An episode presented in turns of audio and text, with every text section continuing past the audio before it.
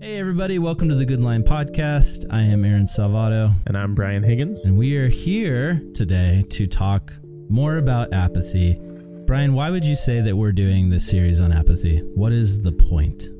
We are doing this series on apathy because what we see as a major issue amongst younger churchgoers is not that they grow to hate Jesus or they grow to outright reject the things of God or they deliberately abandon the faith. Those things do happen in in places and in pockets, but before those places and pockets occur, a lot more people go through the experience of, yeah, I've got this relationship with God thing, but what is it really doing for me right now? How does it actually play into my life? And it becomes something that just sort of lingers in the background. And what God offers us in relationship is so much more exciting and meaningful and vibrant and is worth our full attention. So we want to talk about what that major obstacle is sometimes. Just how do we get past our own apathy? That's good. I fully agree. That that is very much the point of this, and it's something really near and dear to my heart because there's just been so many times that I have struggled with apathy as a Christian, um, as a young Christian, as a teenager, as a young adult, as even somebody in ministry. It's like there's this this pull and this temptation right to the dark side. uh, I think apathy is the dark side. It's it's when we get to this point where we're just going through the motions and we're not caring. It's this gateway to all sorts of things like sin, backsliding, and and not just that, but like missing out on all God has for us. Uh, and so, hopefully, you guys listening have been enjoying the episodes we've been doing on this. On this episode, what we want to do is we want to take a moment to respond to some messages we actually got from some of you guys who are the listeners. And there's one message in particular I want to respond to in this episode, and it's it's a good enough question that got sent in that I think it just warrants an entire episode. So recently, I went on Instagram and I just asked other Christians, you know, the people that follow me on Instagram, I said, hey, how do you guys feel about apathy? What has been your biggest struggles with apathy? And then I asked them also, what have you done to overcome apathy? Or what have you found to be some of the biggest aids in helping overcome apathy as a Christian? And I got a really good response from a young lady who I just thought, I mean, she was very open and honest about her struggle and also had some really good insight into how to resist apathy as well. And so I just thought that I'd love to just go through what she said and take some time to discuss it. Does that sound good? Absolutely. Awesome. All right, well, let's get into it.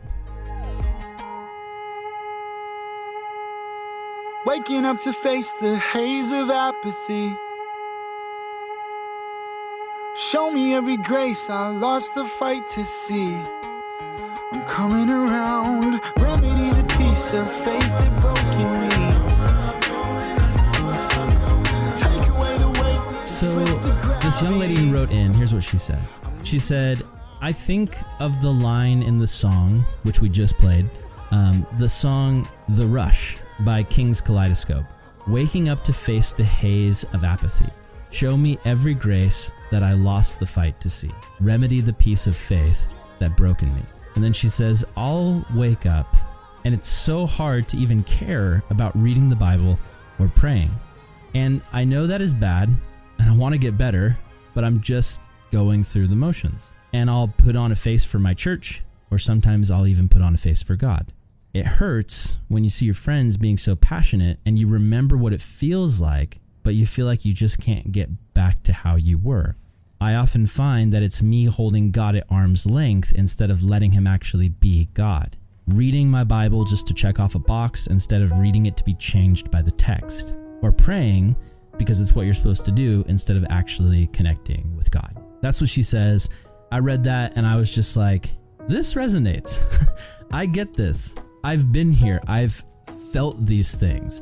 And I don't think that's a coincidence because I think most Christians, if they're honest, have gone through these things and felt these things.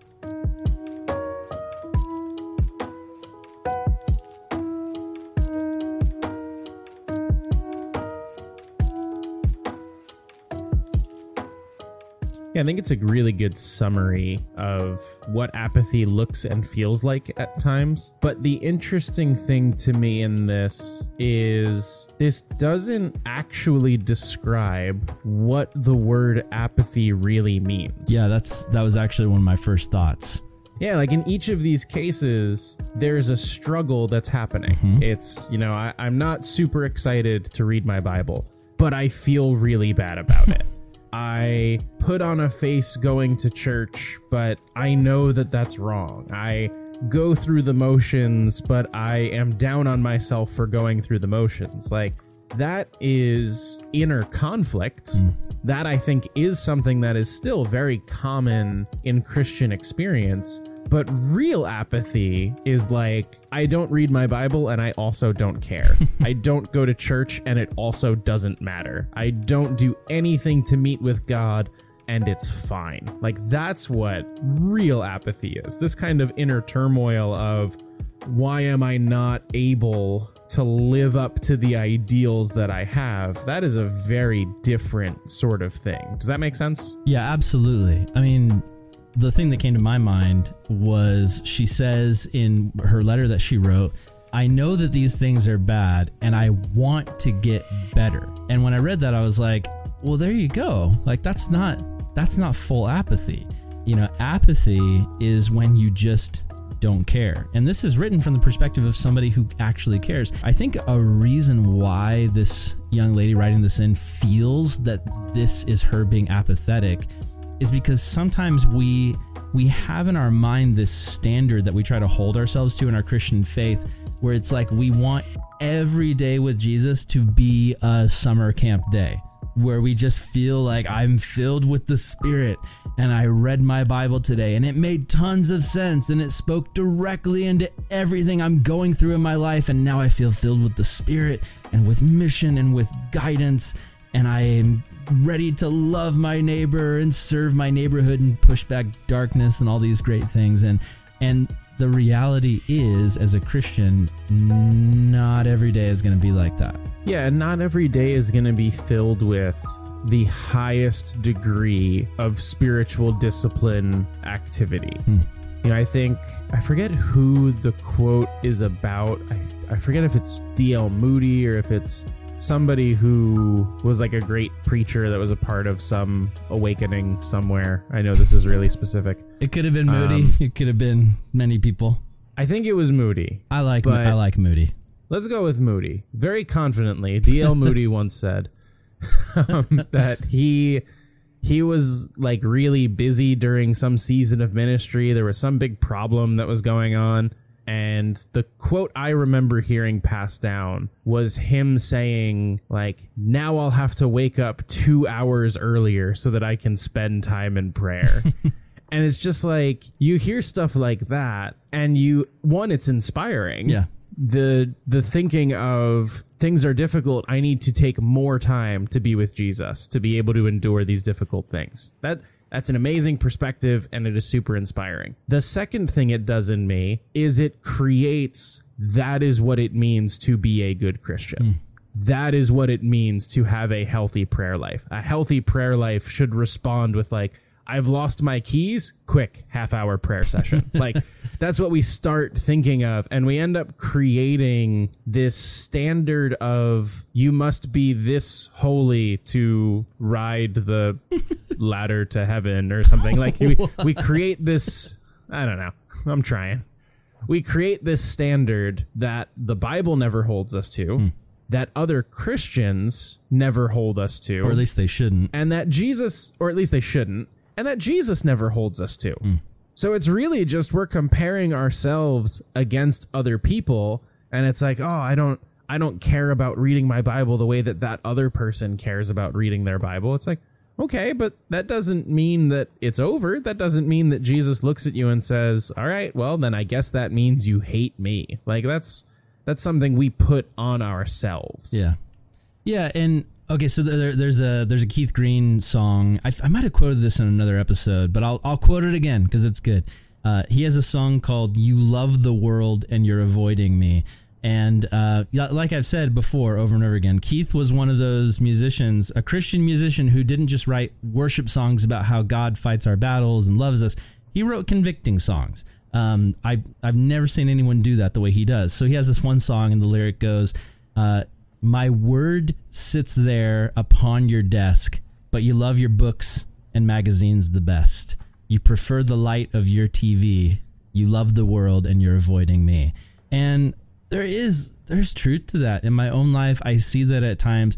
There's a difference between the seasons of my life where I've been like, I want to spend time with God and I want it to be there's this frustration because I want it to be quality time. And I know that in order for it to be quality time, I've got to have a good chunk of time because the way I'm wired, it's hard for me to get quality time with God if it's just five minutes or if it's like right when I just wake up and I'm just kind of struggling. And it's like some of my best devotional times have been like I go and drive out to a field and I've got my Bible and I'm sitting there in nature or I'm going on this really long walk and praying and you know so there's a difference between that like being frustrated because it's like I want to spend time with God but I'm struggling or I feel like I'm not getting a lot out of it. And then the times where you're just like I really just don't want to spend time with God. I'd rather do other things. Like that's more of the apathetic thing. And and I don't think that that's where this writer's coming from in what she's saying. Um but I get I get both things because I've been through both things. I agree. I, I do think that it's important to point out we're not saying one is fixable and the other is you're doomed. I think they're just two different experiences of what we might classify as being apathetic. Yeah. And, and I think to some extent, she begins to hit on the path forward in the end of her comments as she's talking about reading to check off the box versus reading to be changed by the text Yeah. or praying because it's what we're supposed to do instead of actually connecting with God.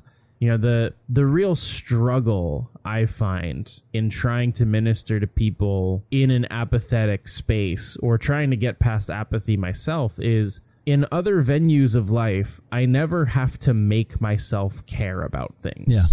You know, like for the most part, if I don't care about something, I just don't do it. And and it's fine. And you know, like if you don't care about a TV show, you don't sit there and feel guilty about not caring about it. Yeah. You know, weeks down the line. Yes. Like I have seen like a grand total of 3 episodes of The Mandalorian. and it's and it's fine. I it love doesn't it, matter. dude. I care. I am not apathetic about the Mandalorian, but I understand if you are. which which yeah that's that's totally like i am not knocking the show like i know a lot of people that really care about it and so that's exactly the thing if you're into it that's great Ba- Baby if you're not into Baby it Baby Yoda's pretty cute, right? baby yoda's cool He's so cool. I'm, I'm pro baby yoda yeah Hmm. But like if you're into something that's awesome if you're not into it who cares Yeah. your life goes on just fine I- so like we don't have good training for ourselves in when something is important but I don't care about it, here is how I make myself care about it. Like that's a very strange concept when you look at anything else in human experience. Yeah, I I grew up in a home of basketball lovers. I am not a basketball lover, and I have never once felt guilty for not watching a basketball game. The last time I watched an actual basketball game all the way through was when Michael Jordan still played for the Chicago Bulls. Um, and Wow. Yeah. Okay. because I he was a hero of mine because he was a hero of my dad's, you know. And then at some point I realized I don't actually care about this. He was thing. pretty good. yeah, he was all right. Um, He was pretty good. I mean, he was. Did you see that movie Space Jam? He was great in Space Jam. I don't know about his. Uh, I love the idea. NBA career, but it was great Space Jam. As someone who cares about sports, I love the idea of your top thing in the what makes Michael Jordan great was acted alongside Bugs. My list is Space Jam, golf, baseball, and Chicago Bulls. See, I know a little bit. I know a little bit of sports trivia there. I, I you know the pieces. I yeah. know the rise and fall of Michael Jordan when he went from the best basketball player to mediocre golfer. But uh, anyway, here, okay. So here's the thing I, I want to get at. We're talking about apathy. We're talking about that place you find yourself in where it's like I feel like I'm just going through the motions and I don't like it and I want to get better. Here's actually, I think, where you can identify the apathy. I think you can identify it where even if you find yourself caring about something and seeing a problem and feeling very bad about the problem, if you're not willing to try to make things better and put in some effort on your part, that's, I think, where the apathy is. And I've gone through that. There's been times in my life where I'm like, I am not healthy. Like I am, I'm a little bit overweight. I don't feel great. I feel kind of, my body feels kind of icky. I don't like this. Like I'm, it's not that I'm apathetic about it, right? Like I care. I'm not just sitting around going, oh, I'm fine. You know, everything's great. I'm like, no, there's a problem. But then there's been times where I'm like, but I don't want to exercise. I don't want to change my diet. And that's where there's this disconnect where it's like, I care, but I don't actually care because I'm not willing to do anything. And I've, I've never been one to be somebody where it's like you have to fix your relationship with the Lord. You have to just stop sinning. You have to just get your life together, and then God will love you. Not at all. Um, I think God loves us despite all of our flaws, but I do think that there's nowhere in the Bible that says just care about how you have problems and Jesus will magically take those problems away. I think the scriptures clearly tell us that actually what we're supposed to do is we're supposed to die to self, carry our cross, and walk with Jesus and, and, and to turn away from our problems and to, to turn to Him for help, if that makes sense. Absolutely. I've always really enjoyed uh, in 1 Corinthians 15, Paul says in verses 9 and 10, he says, I am the least of the apostles, and do not even deserve to be called an apostle, because I persecuted the church of God. But by the grace of God, I am what I am, and his grace to me was not without effect. No, I worked harder than all of them, yet not I, but the grace of God that was with me. So if you look at those two verses and you try to answer the question, what changed Paul from persecutor to incredibly influential church leader? Was it God's grace or was it his effort? Hmm. It is impossible to untangle those two things in that verse. Hmm. It's impossible. Paul doesn't want you to untangle them. He begins with grace, then goes to, but I've worked harder than everybody else, and then it goes back to, but it was also grace. You know, for, for Paul, it's not an either or thing. And, and sometimes we get caught up in it has to be one or the other. If I am relying on my own effort, then I am not trusting in grace. But we also think, oh, if it's grace, then I don't need to try at all. Paul's thinking was it is both of these things together. You need to see God's grace at work in you and through you, but you work in collaboration with that grace to bring about spirit empowered change into your own life. Yeah, and and and you know that that can sound intimidating. That can sound like, "Oh wait, so is my salvation actually partially up to me? Is my sanctification process partially up to me?" And I would emphatically say, "No, your salvation process is up to Christ. You just are the one to receive it and open your hand to receive what he's given." Um, what we're talking about really what it comes down to is it's a is a willingness you know? It's a willingness to say what are you calling me to jesus? And and just getting back to what she's talking about here you know we're talking about just really simple things like reading your bible and praying. And if you have days like i do and like brian does where you just don't feel it like you don't feel inspired to open up your Bible and read it. You don't feel like like you feel like if I open up my Bible and read it, I'm going to get nothing. It's going to be hard. It's going to be challenging. I'm going to feel like a loser of a Christian. What I would say is open yourself up to what God might be able to do. You know what I mean? Like be the piece of clay that puts itself on the potter wheel and allow the potter to work. And the reality is like it may not always be apparent that he's working but that's kind of the same principle that we see with exercise. Like when you work out, when I work out, I don't lose a pound every time I work out. Like sometimes it takes weeks for that number on the scale to drop, but there's something happening in the background um, as I'm submitting to the process of exercising. And what it all boils down to, and what we've talked about in this series, is it's it's love. God loves you, and He just truly wants a relationship with you spending time with him is never going to be a net negative in your life. It's actually you fulfilling the purpose for which you were created. And so don't feel like every time you sit down with the Bible or prayer that you need to get something out of it and walk away with this amazing revelation about how you're going to go and change the world. Sometimes it's just you're just hanging out with God, and that's okay because he created you to hang out with him. you know what I mean? Does that make sense? It totally does. I, I think you use the example of exercise. Paul uses that same example in 1 Timothy 4, verses 7 and 8. He says, Train yourself to be godly. For physical training is of some value, but godliness has value for all things, holding promise for both the present life and the life to come. You know, so there's kind of two elements to it that the comparison between physical training and training for godliness shows that the the process is kind of the same. It it's not always linear. It takes effort that doesn't always immediately look like it's producing results.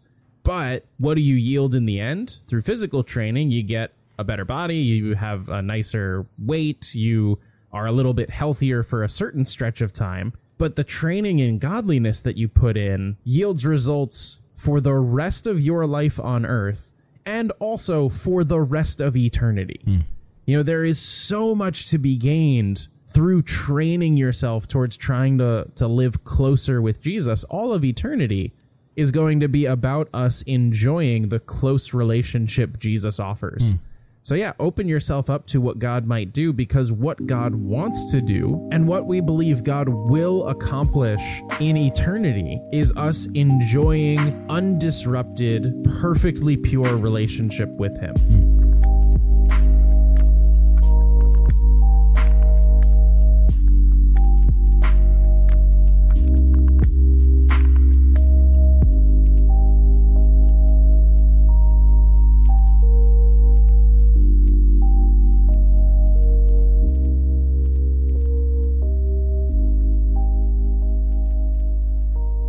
Something that just came to me as we're talking about this is just I was thinking back to something that she said.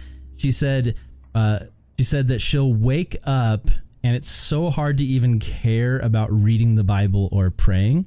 This is just a really practical thing I want to give you and just any of you guys listening. Some of you guys are like me and you are just not at your best first thing in the morning.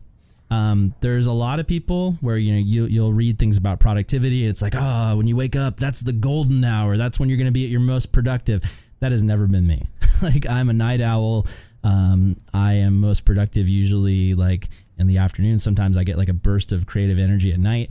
Um, in the morning, it's like I want to do like I want to get up, I want to make something to eat, I want to drink some water, and I want to like it, it takes me a while to wake up. And so, my encouragement for some of you guys who might be wired more like me is if reading your Bible first thing in the morning just is like the hardest thing in the world, try doing it in the afternoon. Try doing it at night. Try doing it at a time of the day where you are like the most alert and awake and energetic and see how that changes your time with the Lord. Because I, I remember talking to a guy at a men's ministry uh, retreat I was at and I brought up this concept to him. I, I was a teenager at the time, and he was like, "You got to do your devotions in the morning, brother, because if you don't, it's like going out to battle without your armor on. You know, like you've got to you've got to face the day with scriptures in the morning." And I was like, "Well, what if I put on my armor at night and sleep in it, and then wake up and I'm still wearing it? You know, and really." That makes me more prepared than you because I'm sleeping in my armor. What if there's a sneak attack at night? You know, so you know, I love the idea of like sin at, creeping into your window at like 3 a.m. yeah, it's like 3 a.m. temptation. And hey, you're like, no, no, no, I've got my armor. The 3 a.m. temptation is a real thing for people. So, you know, it's like, what if you just read your Bible and prayed three hours before that?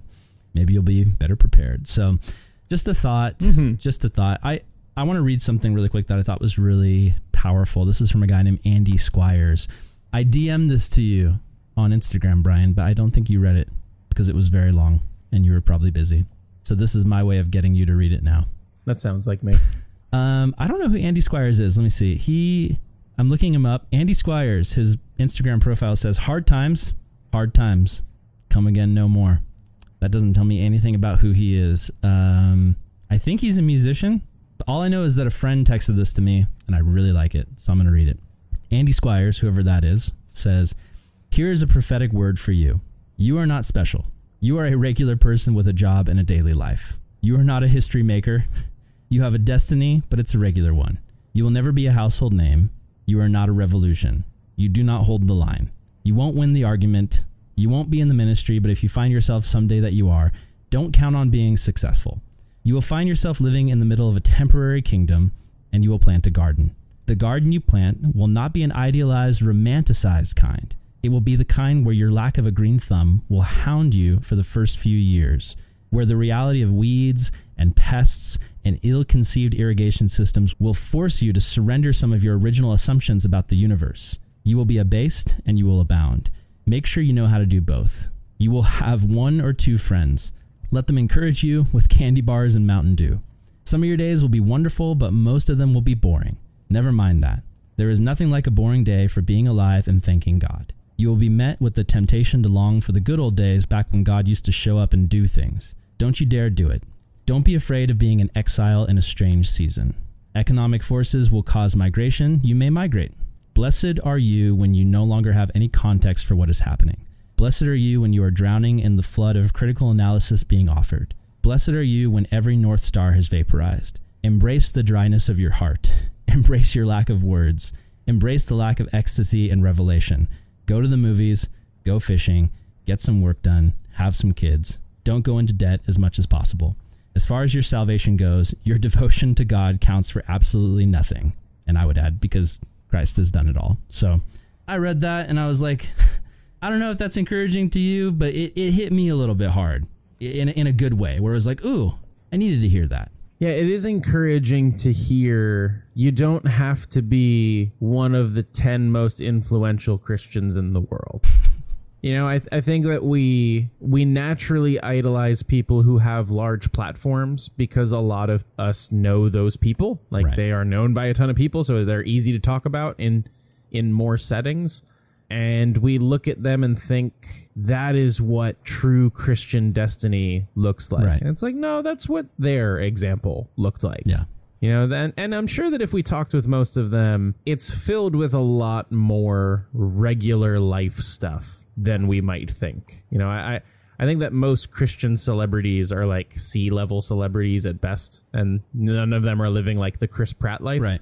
So we just kind of have to tamp our expectations down a little bit and remember God made the regular world. Yes. The, the world filled with regular people is a world God is pleased with. Yes. Not a world where it's like, I really only care about the 10 exceptional people. Yeah.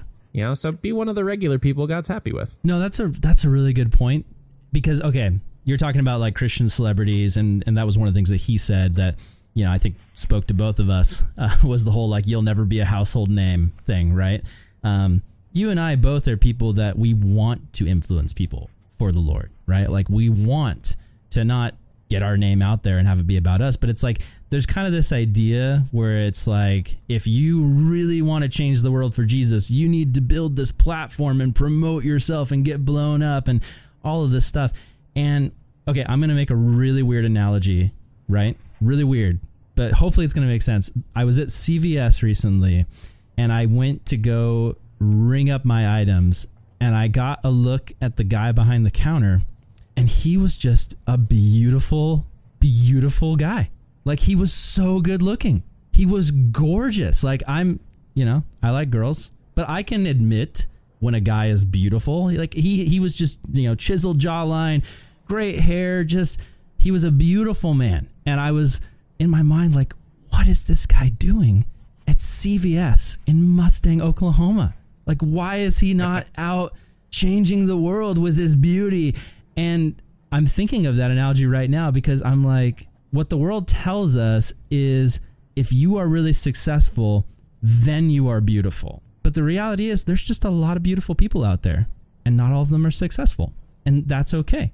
And what I mean by that in the Christian life is not, I'm, I'm not talking about like levels of hotness or whatever. I'm talking about there are so many, there are so many people out there who have beautiful souls. Like there are church janitors where if you sat down with them and had lunch with them, they would just blow you away with their wisdom. And they're never going to stand on a stage and speak. They're never going to write a best selling book but they are beautiful souls. And I think we need to stop looking at celebrity Christians and comparing ourselves. I think we just need to embrace who are you? What is your spiritual formation looking like at this moment in your life? Who is God making you to be? Who are you going to influence? It might not be 5,000 people, but maybe there's five. And in your neighborhood, in your church, in your town, and God really wants you to bless their lives because He's made you with this beautiful soul. He's taught you things, He's imparted things. And then there are so many beautiful souls out there that we are called to sit and learn from, even if they don't have the big stage or the big platform. Like, seek those people out. Who are people at your local church where they are not famous and nobody cares about what they have to say, but maybe God wants you to care about what they have to say? like ask them like hey can I, can we go to lunch i'd love to talk i'd love to learn from you um, that's a big thing that'll help you fight apathy as a young christian is find a mentor. And don't go after the big attractive successful mentors because um, honestly they're so busy they probably won't have the time to really invest in you. Look for the people at your local church that have wisdom and they have a lot to say but just nobody's asking them you know Mm-hmm. Yeah, I think one of the beauties of heaven will be having the time to meet some of the beautiful nameless Christians over the course of history that we have never shared their story. Mm. We have never heard any of the things that they've done and we'll have the time to sit down with them and to hear their stories and say, "Wow, you you were really shaped by Jesus. Mm. You really influenced people for the kingdom. You are the reason multiple people are here or you are the reason multiple people avoided the dangers and pitfalls of certain areas of sin." And I think some of those stories that we will celebrate in eternity are the same stories we are overlooking today. And they're the stories that today we're looking at saying, I don't want to be the one to live that story. Mm. That'll be for somebody else. I want to live the everybody knows me story and be willing to play the the quote smaller role because it is not viewed as smaller by Jesus. Mm.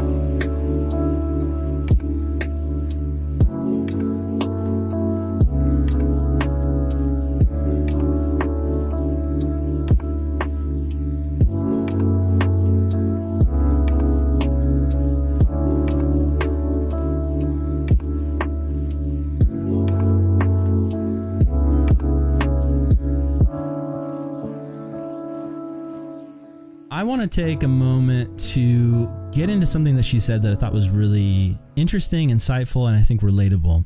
She said, It hurts when you see your friends being so passionate and you remember what that feels like, but you, f- you feel like you can't just get back to how you were. That really resonated with me. I've talked about it on this show before, but I had a moment in high school where I was at camp and it was that night of camp, you know, where everybody's crying, and you know, last night of camp, and just there, you could just feel the spirit moving in the room, right? Everybody's having these very spiritual, emotional experiences of God, and I just felt like nothing. I did not feel the spirit move. I felt nothing. I felt dead inside, and I remember being like 16 years old and being like, "Am I actually a Christian?" You know, and I, I was, and you know those of you guys who've heard me preach or listen to this podcast you've probably heard that story a million times but just that that idea of god speaking to me and being like hey my relationship with you has nothing to do with how you feel. Um, and that's something i'll always remember. But i do i read this and i'm just like ah man that resonates a lot. I i i've talked to i remember a night at a camp another camp when i was a youth pastor talking to one of my students and they were just like yeah this is really hard because all of my friends are having these very deep spiritual experiences and I don't feel anything. And I just think this is a reoccurring thing that many Christians go through um, where they're like, why don't I feel passionate? I definitely understand what this feels like. And I've had that same kind of experience of everyone around me is having these kind of spiritual breakthroughs and these spiritual moments of of real growth and a, a, very profound sense of the spirit being with them. And i would sit there and say lord why them and not me and i remember in those moments God graciously showing me, why do you think you deserve them more than anyone else? And I, I know God had to do a lot with me to break me out of spiritual selfishness. I, I, think we're all kind of prone to see ourselves as the main character of our own stories. Yes. You know, we. Yes we narrate our little worlds where you know we are we are JD in Scrubs. We are never the Todd.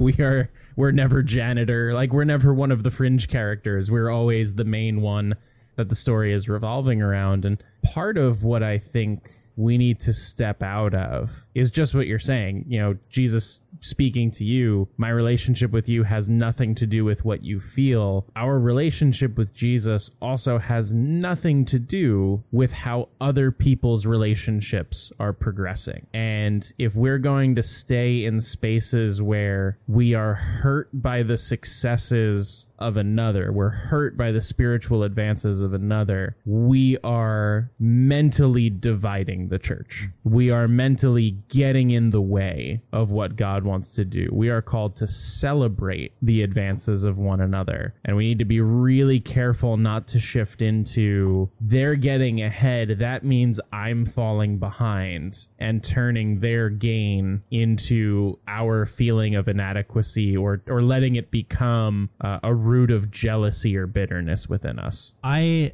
a hundred percent agree with everything you just said. Like full full stop. We don't want to turn ourselves into the main character, which a lot of us do, where it's like, why aren't I having this amazing experience? Because I should. I am the main character. Everyone else is just the side supporting cast. Like this makes no sense. And it's like, well, no, you don't know everybody's story. You don't know what everyone's been through. And there's a great potential that Jesus, and I'm not just saying this to the the girl who wrote this in, I'm saying this to everybody listening. Jesus Mm-hmm. might be meeting your friends and other people in your life in very specific ways that he knows that they need to be met in that moment. Your relationship, same thing that Jesus said to me that night when I was a kid, your relationship with him has nothing to do with how you feel. But I will say, I do get why it's painful. Like if you're going through a dry season where you're like, oh my gosh, I get up every day and I try to read my Bible and I try to pray. And, you know, some days I do it, some days I don't. But like I'm pretty consistent throughout the week and I, I feel like I'm trying, but I feel like I get nothing. I feel like God's not speaking to me and I just feel dead inside and it doesn't make sense because I'm actually trying and making an effort. And then you have a friend who's like, oh my gosh, in my time in the Word today, oh man, God just spoke to me so deeply and richly and He answered all of these burning questions I've had for years. And I feel like I have so much direction for my life. And I just feel this strong sense of God's love and His care for me. And, and you're just sitting there like, what the heck? Like, am I chopped liver?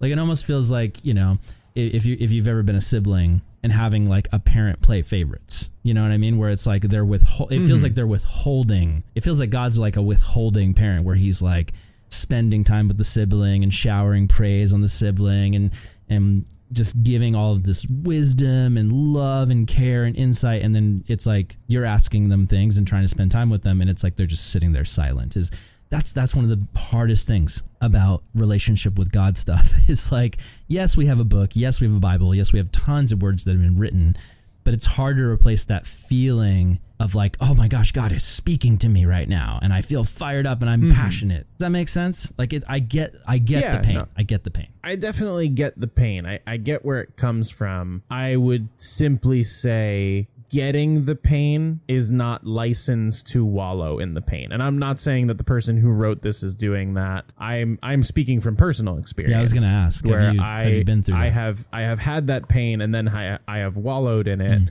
I have seen other people get ministry opportunities that I didn't get.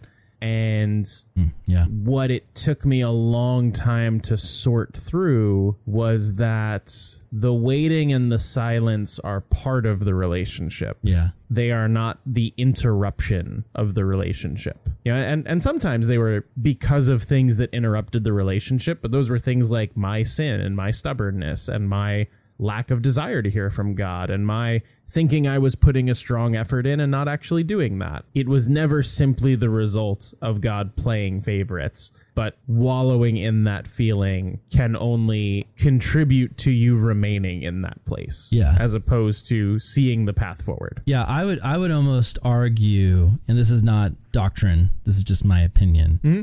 I would almost argue that for especially people like me who are more emotionally driven and growing up in the church, there's a lot of people that grew up like me where you attach your idea of how your relationship with God is doing based on how you are feeling, which is totally what I did for many years. Like just that roller coaster of like, I feel really spiritual. I feel really attached to Jesus. I feel really emotionally connected to Jesus.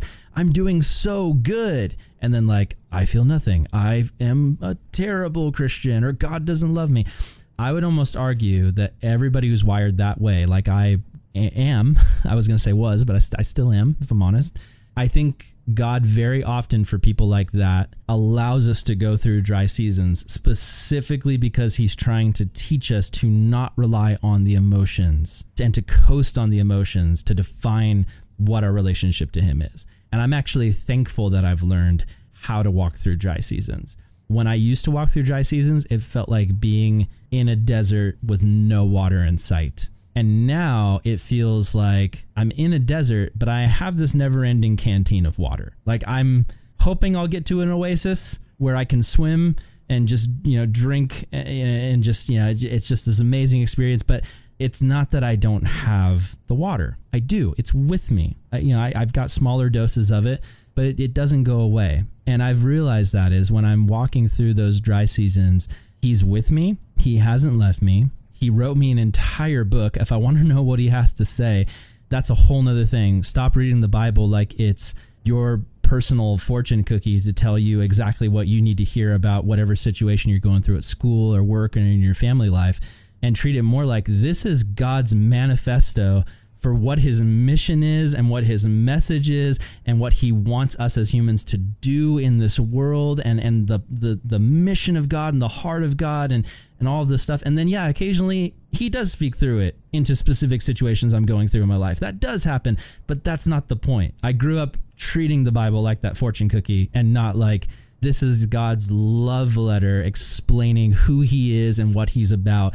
And if you keep that in mind, you're you're always going to get something out of the Bible. Even days where you read it and you don't get a ton, you're at least going to be attached to that big picture story. It's like we talked about in the episode in this series. Wake up to the story, right? Once you understand the story you're in, it's a lot harder to be apathetic. If you think the story is about you and your life, you're going to be disappointed when you read the Bible at times because it's not going to say anything about what little things you're going through in your daily life. But if you understand that you're you're a piece of this greater story, the Bible's always going to speak to that. And even you're using that phrase getting something out of it, which is something we all use in in church circles about reading the Bible to gain something from What's it. What's in it for me? What we, and that's the thing. What we often mean by that is getting something out of it is finding something that brings me peace or comfort or clarity in a current situation of my life. We don't often talk about our reading as what did you learn about God in this passage? Yeah. What was made clear about his mission? What was made clear about what he wants to accomplish in the world? And that can become a way where we break out of the right lord you're not really speaking directly to something i'm going through right now because what you may be trying to teach me is about you and isn't actually about me. Right. and as i yeah. learn what is true about you it will shape and inform what needs to be made real in me. Absolutely. Yeah fully fully agree. And i and i think it kind of plays into what she's talking about here in in her letter. She said she finds that she's often holding God at arm's length instead of just letting him actually be God. And I feel like th- I don't know if this is for for you who wrote this. I don't know if this is your situation, but if you find yourself treating God and treating the scriptures and treating Christianity as something that's supposed to enrich and benefit our life when we go through dry seasons and it doesn't feel like it's enriching and benefiting our life, then we will find ourselves holding God at arm's length because it's like, hey, man, you're supposed to be helping me with what I'm going through. But every time I get you involved, it's just kind of boring. Or you tell me to change. You tell me to, you know, I need to repent of something. I need to grow in something. And so, for me, at least in my life, that's when I hold God at arm's length, where it's like, God, I have so much going on. Like, I don't have time to deal with this whole potter and clay thing, you shaping me. Like, I've got my own stuff going on. And what God's trying to say to me is, you can't even handle your daily life and the stress and the bills and the job and the wife and the kid. You can't even handle that stuff without letting me shape you. Like, that's a part of it. But beyond that, like, I'm actually calling you to be a part of this great big thing, this great big mission to rescue and redeem and restore the world. Like, and it's not even that he even needs me to be a part of it. He just wants me to be. Not because I'm special or I'm really good at, you know, I, have learned over the years how expendable and replaceable I am. Um, it's he's just he's he's the dad who owns the ice cream shop, and he's just really stoked to have his kid scooping ice cream scoops with him. You know. Hmm. Yeah, I think when it comes to the idea of holding God at arm's length, it's helpful to ask yourself, what am I trying to stop God from doing? Mm. You know, I remember the the season where I most actively held God at arm's length was right after the move to Portland fell through and the move to the Bible college opened up all within the same week. That oh, was yeah. a radical change in the plan. Yeah. And I actively remember one morning in California, just started up at the Bible college, should have been in a season of, Lord, you were faithful. Mm. Lord, you provided. Mm. And I remember reading my Bible and praying afterwards and saying something to the effect of, Lord, when you get involved, you shift things up way too rapidly. We we should take a break for a little bit. Mm. Like like let's not talk about my life plans. let's not talk about where things are headed. Like I, I really remember like defining the parameters of like these are the things I do not want you to talk to me about, Lord. Wow because I am really uncomfortable with how quickly you move stuff around. I am not super happy with how exactly we got to where we got. And it was something where Jesus was really gracious. And then a couple months later, I was like, how come I don't feel like God is speaking? And it's like, I literally asked him not to. but by, by working through what was it that I was trying to prevent, it became a lot easier to figure out like, oh, why do I feel like he's not speaking? Because I am, I am pushing away. Mm. His hand of intervention. I am pushing away his ability to shape and change in these different seasons. And when you actually get down to what you may be trying to stop God from doing. Like, I, I, don't think in most cases we would say, like, you know what would be better for me if God didn't help plan my future?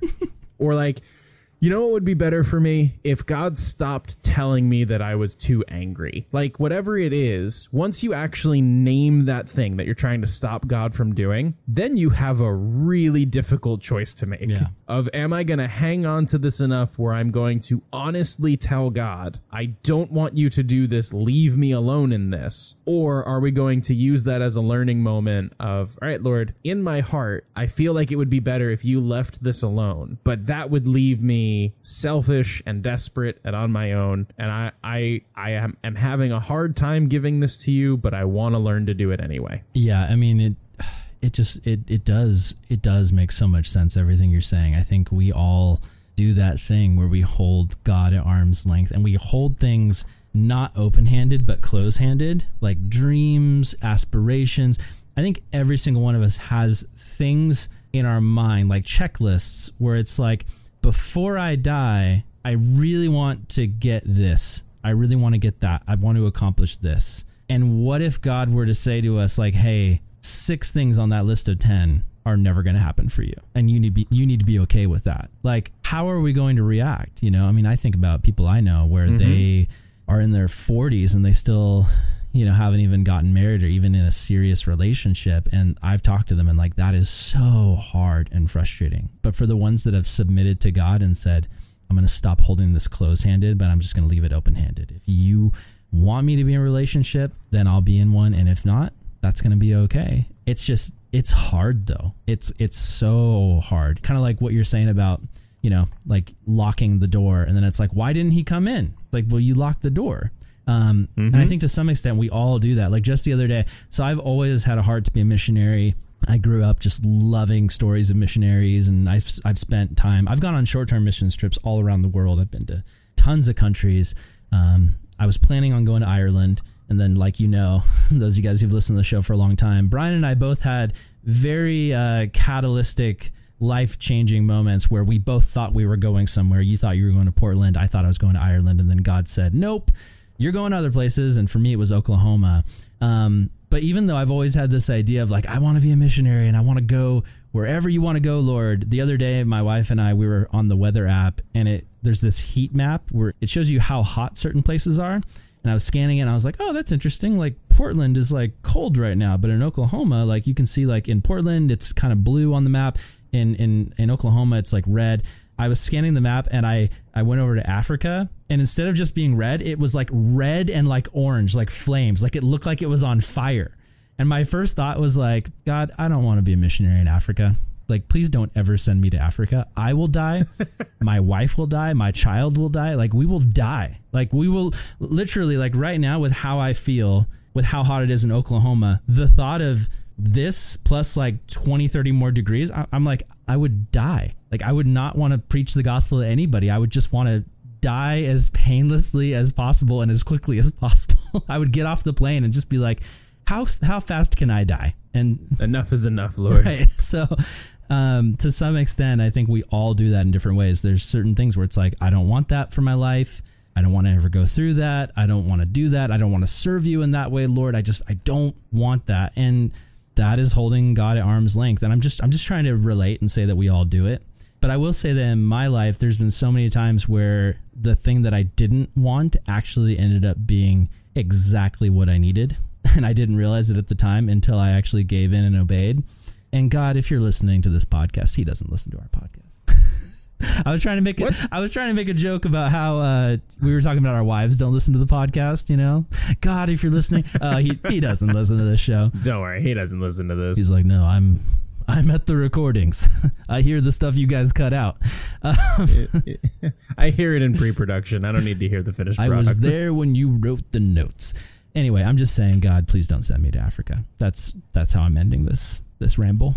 I do like the idea that you're bringing up of the things that I thought were the exact opposite of what I wanted turned out to be exactly what I needed.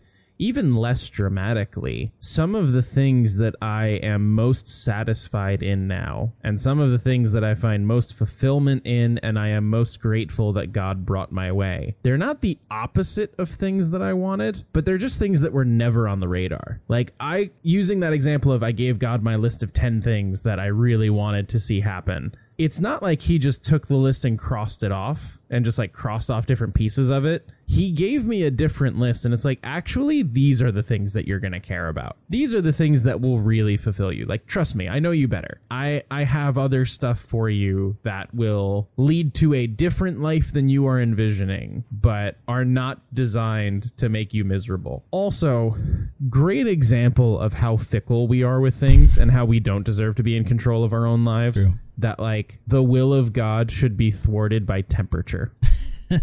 I'm just like, Right. no, Lord, it's too hot. I and even like there's a biblical example. Like when God wanted to mess with Jonah a little bit to show him how much he cares about himself and not the people of Nineveh, like he makes it hot and then he makes it shady and then he makes it hot again. And like that was all Jonah needed to go from I hate these people. Oh dear God, please help me. No, I hate them again and also please kill me. like all that changed was temperature. Yeah. Like we are genuinely that fickle. No, totally. I mean, outside circumstances can totally bring out our flesh. I noticed that the other day, uh, even just being a dad. I was in the kitchen with my wife and we got into a slight disagreement about something. And it was really slight. It was just how to do the dishes. She had a certain way she likes me to do it. I had my own method and had completely forgotten when she had taught me her method a long time ago. And she was trying to explain it to me, and I wasn't super into it. And then the baby started like talking over us. And like while we were trying to talk, he also was like escalating and getting louder and louder. And just that, He had a third method he wanted you to use. He's like, you just you drool on it, Dad. Use the drool. Work with the drool. Um, but just him talking over us and being really loud in that moment really escalated like how frustrated we got with one another in that moment. And yeah, I mean that just reminds me about how human we all are. Like how the slightest inconvenience. I I uh I heard somebody once say how it's like I am a practicing Christian, but when I have a budget problem, I become a functional atheist. And I when I heard that, I was like, oh my gosh, that is so true. Mm-hmm. There are so many times where I run into a problem with my budget or my finances, and my first thought isn't, well, God, how are you going to take care of this? And my first thought is just like, there is no hope. And if if if I truly believe in God, then like wouldn't I always have my first response be one of going to there is always hope. But why why do I go to we're doomed. You know, it's just it's the humanity side of things. I think.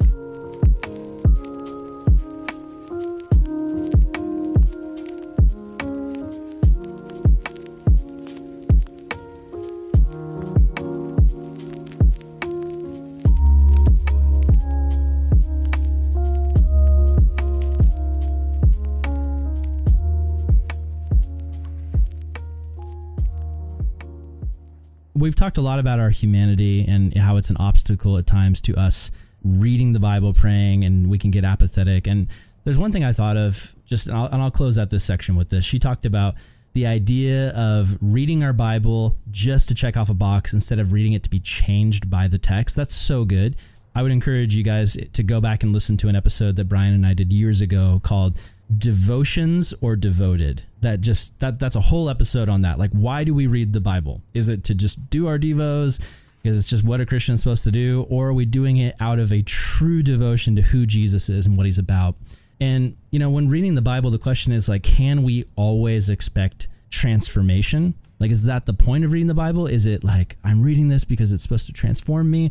And sometimes it doesn't feel like it transforms us. Sometimes it does sometimes it doesn't. Here's what i would argue it is a slow process of becoming like Christ. It is like nutrition. You don't always see its effect, but eventually down the road, you see its effect, whether you become more healthy or less healthy. There was an illustration I heard years ago where there was some columnist in like a newspaper that was like talking about sermons and was just like, What's the point of sermons? Sermons are stupid I've heard thousands of sermons. I grew up going to mass. I've heard tons of sermons, but they don't they don't change me. Pointless. And a pastor read that article and his response, his thought was like, "Yeah, you know, what if I was like, what's the point of meals? I've eaten thousands of meals. I don't remember a single one. What's the point? They're stupid." And it's like the point is that those meals were they were they were neut, neut neutralizing? No, what am I trying to say? Um The point is, the, those meals were nourishing you, even though you didn't realize it. Even though you can't remember every single meal. I don't remember what I ate yesterday. I don't remember every single meal, but I know that they've had an effect, and that that can be a big cure for apathy. Is realizing that even though you don't see what God is doing, He is always working through every sermon, every time in the Word, every time in prayer. He's always working that can help us fight apathy to know that even though we don't feel what is happening, when Jesus is involved, things are always happening.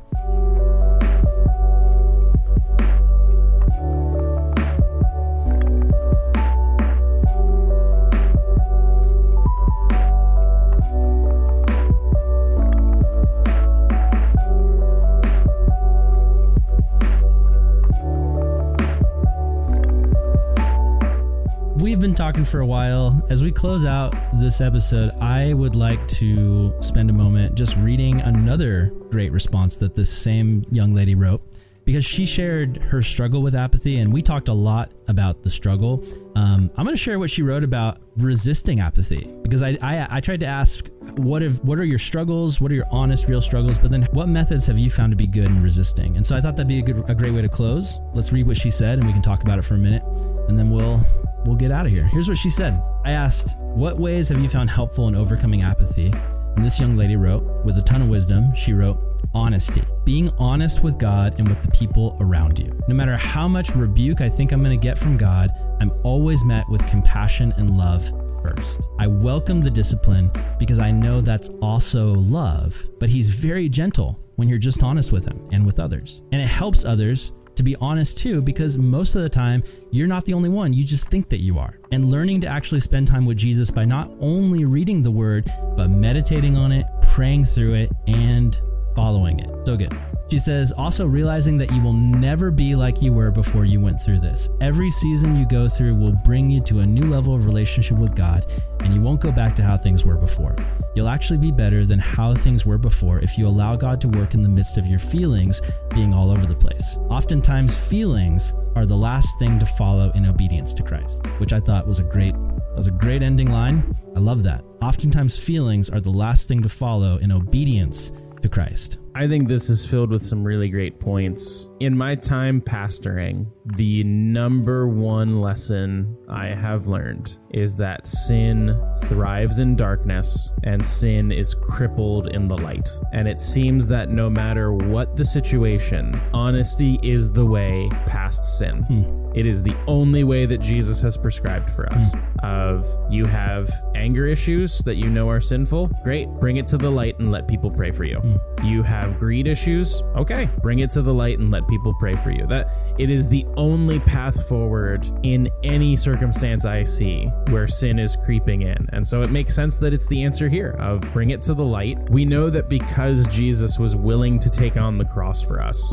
he is going to continue to respond to our need for him to overcome sin. You know, he, he showed up in the biggest wo- moment and in the biggest way. He he did what was most costly to him with what the Bible calls the joy set before him. Mm. So whenever we come to him saying, "Jesus, we have recognized sin and we need you to forgive us and heal us." Why would he begin with how dare you? Mm. He begins with this is exactly what I want for you. This is a good thing. Let's walk through this together. Yeah.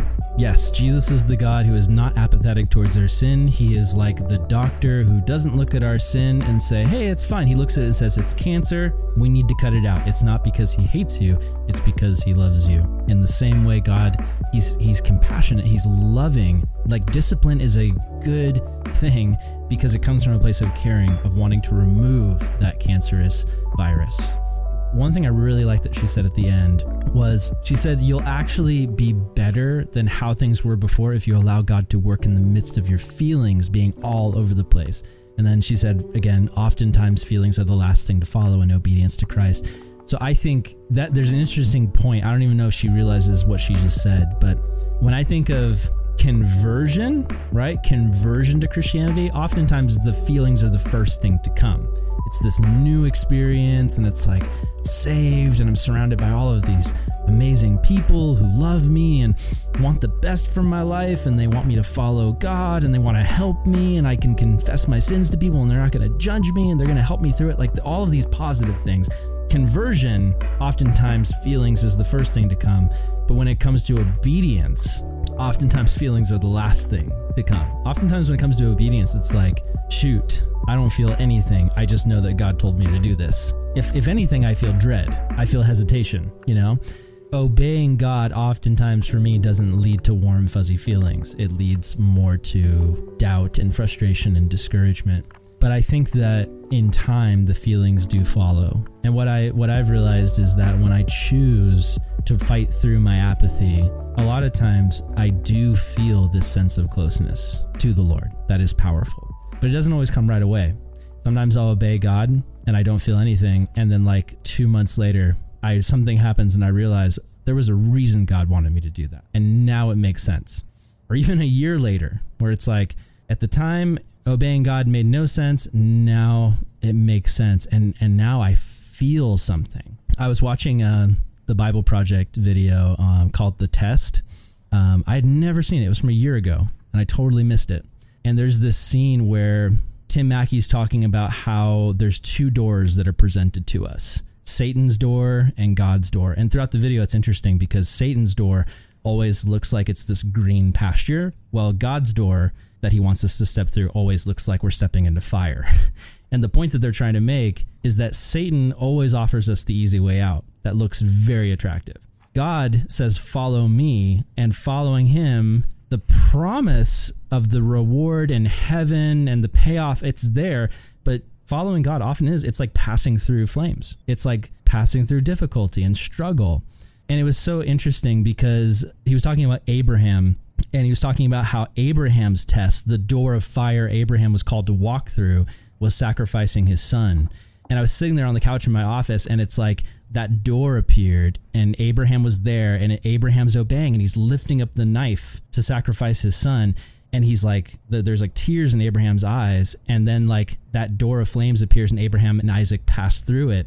And then on the other side, Isaac is now standing beside Abraham, and he's been replaced by this lamb. I don't know. When I saw that, dude, it made me emotional. It hit me, and it was like, I was thinking about Jesus, and I was like, God didn't put Abraham through that test because he's some weird, twisted pagan God who loves sacrifice. He never intended for Abraham to sacrifice Isaac, but he wanted to see is Abraham loyal to me? Is he obedient? And then, I mean, the thing that I got from that moment was when I was watching it, I was like, wow, God is actually not just showing Abraham, but all of us.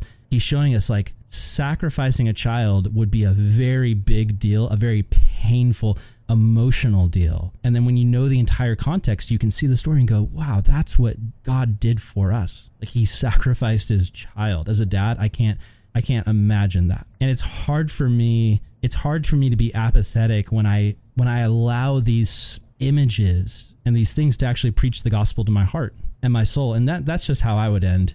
The last thing I'll say is preach the gospel to yourself. Like when you read the Bible, listen. When you watch YouTube videos like the Bible Project, listen. When you go when you hear when you go to church and there's a sermon, listen. And then take what you learn and preach the gospel to yourself. And if you can do that, it's going to help you to not be apathetic because you're going to remember what the story is all about. The story is about love. It's about a God who was willing so much to love you that he was not willing to lose you. And so he offered himself up. That's the last thing I'll say.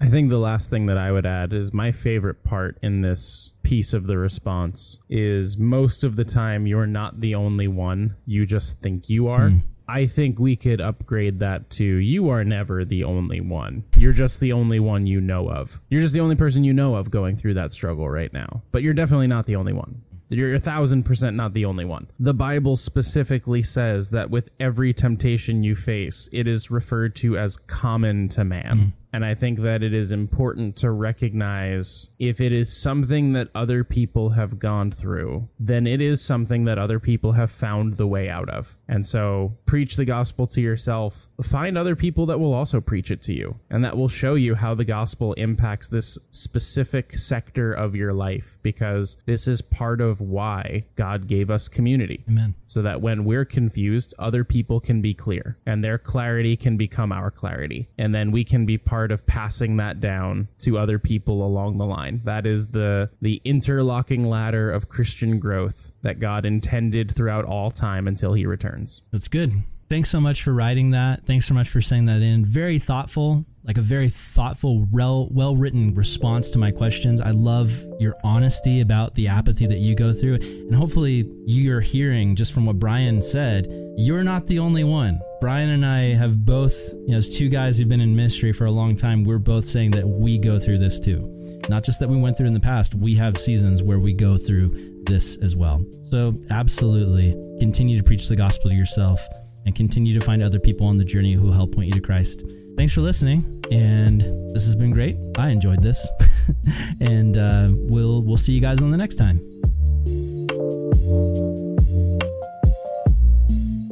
Thanks for listening to another episode of the Good Lion Podcast. If you like our show, please take a minute to give us a review on iTunes. It seriously helps so much. The more reviews we get, the more people will find us. And so, if you want to help the show, please just go on iTunes and leave a quick review. We also love questions from listeners, and we love to do episodes focused on questions.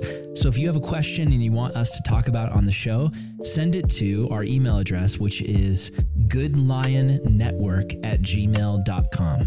Send us a question. We'd love to talk about it on the show. The Good Lion Podcast is a production of the Calvary Global Network, and it's produced by myself, Aaron Salvato, and my co host, Brian Higgins. Our show is a part of the Good Lion Podcast Network, a network of Christian podcasters that Brian and I started with our friends. Check out our website, goodlion.io, where you can find a ton of other Christ centered, encouraging, and equipping podcasts. Our goal with this ministry is to reach people all over the world with Christ centered content that helps them as they walk closer with Jesus. If you like what we do and you want to support us, go to goodlion.io slash support. Thanks for listening, and we'll see you next time.